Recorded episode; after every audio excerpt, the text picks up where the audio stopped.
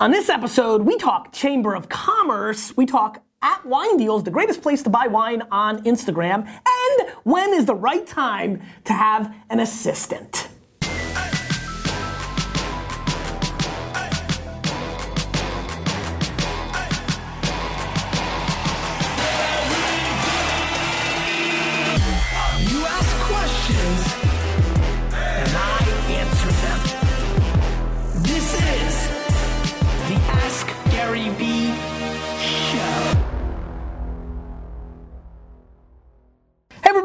Everybody, this is Gary Vaynerchuk, and this is episode 135 of the Ask Gary Vee Show. It is wonderful to be back in the main saddle uh, after a wonderful three weeks of spending an enormous amount of time with the kids. Tremendous, just a ton of kids' time. Uh, got to spend a good amount of time really putting a lot of meat on the Ask Gary Vee, the book uh, which was nice. It feels like that's always a burden on my head, the, these damn books. So that was good to get done. Uh, just really connected with the family, got really uh, zoned in on the New York Jets season. Have my preview show of the upcoming season on Friday. Look for that. Um, and uh, and just been missing you guys at the Vayner Nation. Got to interact with you guys a little bit on Instagram, and so that was good. But now we're back in full swing, uh, and uh, and that's that. So India, let India's on vacation. Stunwin with facial hair. The new Stunwin with the improved. What I lack in India's hair, I'm right, trying you're to make making up it there. for yeah. Well, Stunwin, let's uh, get into the show. Didn't even give you a chance to get. Nope, no chance. That's an Indianized thing. All right, fi- fine, fine. Gregory asked, if you ever become the CEO of, of a local chamber of a community of 12,000, what would be the first thing you would do? Uh, if I became the CEO of the Chamber of Commerce for a small group of 12,000 people, uh, 12,000 members or 12,000 people in a town? Community, yeah. A commu- uh, you know, that, I'm a very big fan of scaling the unscalable, right? I, I talk a lot about engagement, uh, one-on-one engagement, Twitter videos, depth versus width.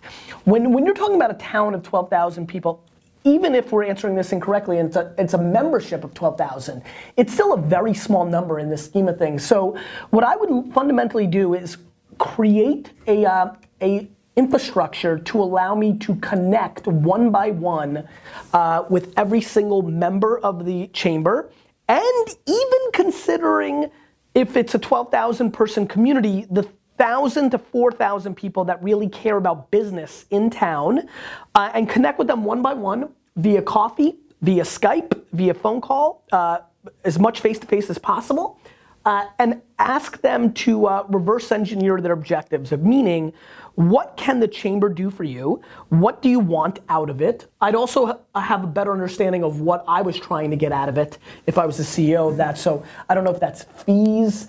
I don't know if it's something as simply noble as making business better in town, if that's the objective at hand.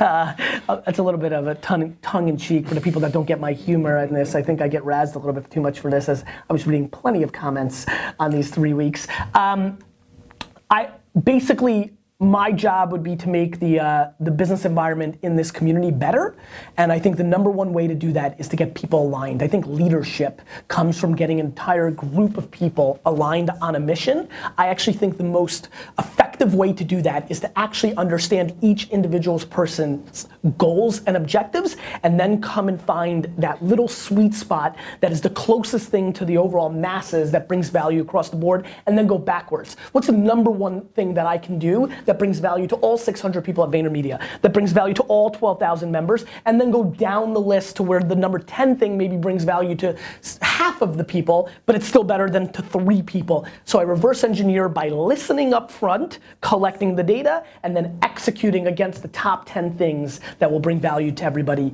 in the organization. Sweet fire off the gate. Good start. Can I get can I get a fire emoji here? I don't know. If, go ahead. A little editing for you, D-Rock. Sam asks, what is one of your favorite questions asked by an interviewee for a position at VaynerMedia? Uh, I don't like when interviewees talk.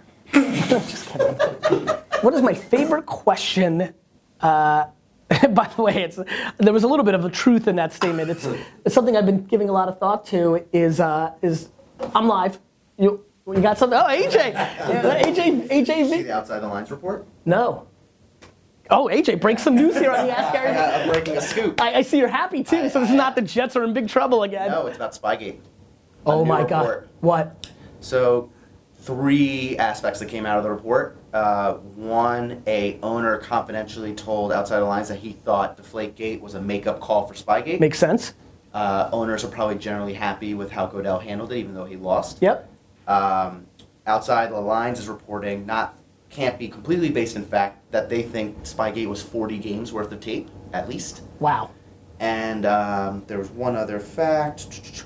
Ah, Mike Martz, uh, former coach of the Rams, Yes. on the record as saying that he put out a statement saying he was satisfied with the investigation, but that Goodell called him and asked him to do it. And Martz is now on the record with Outside the Lines saying that he believes Spygate was really bad and that They lost he, the Super Bowl because of it. He didn't say that, but he. I'm saying it. But he's saying Goodell asked him to put out the statement. He didn't believe the it. statement that he put out. I love it. Outside the lines, huge story exploding Great. right now. I love it. We hate the Patriots around here. and that's just the bottom line.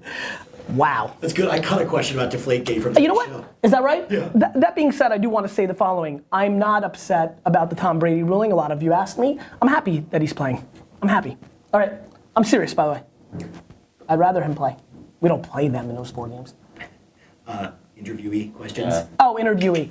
Um, uh, yeah, you know, the truth is, I don't have a really great answer for this. Uh, I, I like when interviewees ask me honest questions. I think a lot of times they're just mailing it in. They went to some website and that says seven best questions to ask during an interview, or they had an interview coach, or their dad told them to say something. I hate mailed in bullshit. I like when they, or when they pander to me like, Gary, what are you gonna do when you buy the Jets? Or the, like, I don't need that either. Though I like it, I like being coddled. I don't need it. We're there to try to help them, help me, help us, help them as a team. And the truth is what I'm looking for. So, you know, not that they have to go the other way and ask me a hard hitting question either. I don't care if it's if it, if they truly want to know what I'm going to do when I buy the Jets, then I'm happy. If they truly want to ask me like is the vulnerability of this company your charisma and personal brand and what happens without you, if they truly mean it and they're not just trying to win points on asking the hard hitting question, um, you know, I think that that has always been my thing. I don't want anybody going too far in either direction of bullshit. Just keep it in the lane of something that really matters to you. And so sometimes I like, uh, you know, now it's spurring up some memories. Sometimes I like when they ask about like, how much can they contribute to the 401k or or do you really truly allow unlimited vacation time like like i like when it's just actually coming from something they want to know for themselves i feel like i'm there to provide value to them i don't think an interviewee is trying to sell me on them to work for me i think i'm trying to sell them on working for me and so I really flip interviews on their head that way. And that's an interesting thing altogether. Maybe I just love selling so much. Um, maybe I'm trying from the day we meet, create an environment of, of safety, which I'm very proud of that I think I create here. Uh, that's the answer. Cool. Uh, video question from Vineyard Paul. Vineyard Paul. I like Vineyard Paul. Hi, Gary Vaynerchuk on holidays here, but I've still got a question for you. What have you learnt from Wine Deals, your Instagram account, the best place to buy wine in America? Link me up here. What have you learnt from your Wine Deals Instagram account that small wineries can still use to make a buck on Instagram? Cheers. Good job, Vineyard Paul. Oh. on holidays here, but I've still got a question for you. Oh, that was it was on loop? Yeah. That's cool. Does it loop? Yeah. This started looking Oh a yeah, while ago. yeah, on desktop, I, yeah. Uh, Vinny Paul, great question. Um, I've learned what I thought uh, with creating wine deals, uh, the greatest place on Instagram to buy wine, uh, uh, which is people are disproportionately paying attention to Instagram. Plus, Instagram has built-in word-of-mouth functionality. People by habit, when they see something on Instagram that they think somebody else is going to be interested in, tag their friends in the comments. They leave a comment with that person's user handle because everybody's paying attention to Instagram. They're seeing that alert, then they are then checking it out. I have not seen anything work like this since early email. early and to early Twitter. I'm sorry. This is very early email, very early Twitter, where anybody who's on the platform is disproportionately paying attention to the platform in a way that creates aggressive word of mouth infrastructure. Uh, so we're selling a lot of wine. Um, we haven't even taken it that serious. Steve, you're about to get really, really in there. You know, we're kind of in the summer months, which was fun. Um, but now here we are, in the, uh, you know, as I start seeing, you know, it's funny, when I start seeing leaves go or- orange and, you know, and all that stuff, like, that's when I know it's time for money, right? Because I came from retail, and the fourth quarter is what, I mean, literally this day, I'm gonna literally get goosebumps. This exact day, for me, the day I stopped going to school, was the greatest day of my life because it was the day that shit was about to get serious at Wine Library because we were about to do a lot of sales in these next 16 to 20 weeks and football and no school. I mean, just like the best. So, um, as much as I love running VaynerMedia, and as much as this is gonna be a much bigger company, and as much as this is awesome, I'm still a merchant at heart, and I as I'm fired up to you know here today and ready to go but there, I, I, can't lie a little extra kicker because I love selling stuff.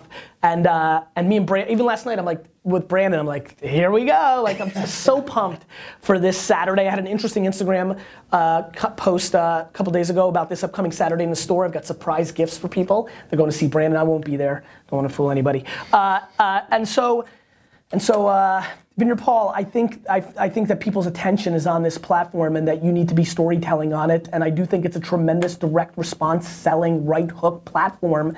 And wine deals, as many of you guys know, is straight right hooks. It's three wine offers at discount prices, and buy the end. Like there's no thrills. It's you know clever Instagram-like pictures to the best of our ability, uh, and uh, and but it's the wine, and so uh, the attention graph is real. Uh, people's uh, word of mouth infrastructure is real, um, and we're picking up a lot of customers, and it's going well. Jordan asks, "What is your biggest goal heading into the home stretch of 2015?" My biggest goal professionally is where I'm going to go with this is to uh, set up VaynerMedia for its biggest year, get all my venture capital and investing uh, world in order. A lot of transition, a lot of exciting stuff coming that you'll be hearing about. Wrap up, uh, wrap up the book. Um, very much focus on uh, Resy and Brave and Faithbox, uh, the businesses that I'm uh, and Grape Story, the businesses that I'm uh, deeper involved with. get deeper into the HR of a hundred employees at VaynerMedia that I haven't uh, gone as far with and have that personal connection with, dismantle uh, the Ask Gary Vee show uh, through the winter and, and, put out better and better, better content.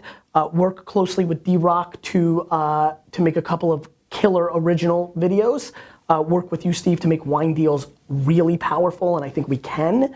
Um, so those are some of the things off the top of my head.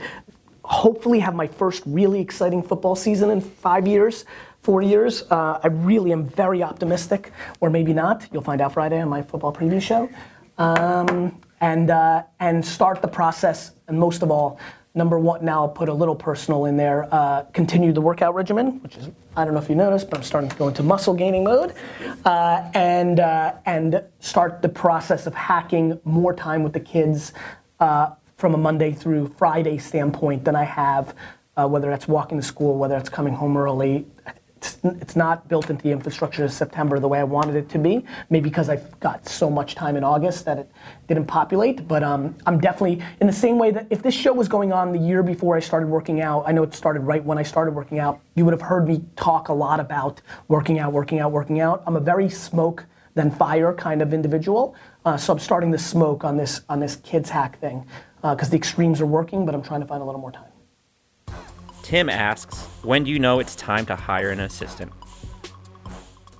Tim asks, when do you know it's time to hire an assistant? Show title, by the way. What's that? Show title. Yeah, this is a great show title. Let's go with that, D-Rock.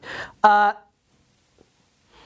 you know, for me, it was Matt Sinnemer, who worked in the order department at Wine Library, who is now a lead account strategist in our LA office.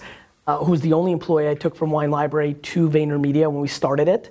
I have enormous heart for him. He's also battling Brandon, my best friend, who runs Wine Library for the championship in our fantasy baseball league this year. So it's Brandon versus Matt. I'm watching that very carefully for these next 30 days, uh, enjoying that. Um, so uh, for me, it was that I started to have to be places and I wasn't completely in charge or had all the leverage. What I mean by that is when I ran Wine Library and I was literally in the store 12 hours a day, every day, I didn't schedule a lot of things. And if I did, I went off memory. And if they showed up and I screwed up and made them wait an hour, I was okay with that. Even though that was disrespectful of someone else's time, I was the biggest wine buyer that they had and they were there to sell me and i was okay with that. When i started having to show up to conferences do interviews when when no longer did i have disproportionate leverage that if i was off on time and had to make somebody wait um, and this is all predicated because i'm disorganized and i'm not anal and i'm not into the details um, that's when i changed. And so matt was in, i said matt do you want to be my assistant? Uh, i just need it. I'm starting to travel. I'm starting to do other things. My, my world's evolving I need to stop being disrespectful. Um, I need to fix this. I need to figure it out. And I was, I felt that I was very unschedulable, that I couldn't follow a schedule in the same way that I didn't think that I, I would ever work out. And I would tell you that having an assistant and following a schedule and working out have been two of the biggest confidence builders to me to know that I'm capable of changing because up until that point, the first 35 years of my life, I just went with whatever was easy to me, which is why I so mailed in school following a schedule and working out make me believe that I could have been an A student where I used to not believe that to be the case. So that's exciting. That, that, that excites me for the next 40 years of my career that I'll be able to mold and do other things while still completely betting on my strengths but trying to round out, not round out my weaknesses in a way that's scalable that doesn't take disproportionate amount of energy, right? It's, it's, if you've noticed, I've hacked it with other human beings, an assistant a full-time trainer. So like if I can use somebody else's skills in my ecosystem, um, that, that's, that, that seems interesting. So for me, the time to uh, have an assistant was when I felt that I was disrespecting other people. It's an interesting answer, but it's the true answer. Statement of the day. You know, I'm just looking for uh, I'm looking for uh, your comments uh, on this show um, because the feedback loop has been immensely powerful and it's giving me ideas of how we're going to evolve the show uh, in the fourth quarter. Uh, also, I'd love to know what you've been up to the last three weeks. I miss you. You keep asking questions, I'll keep answering them.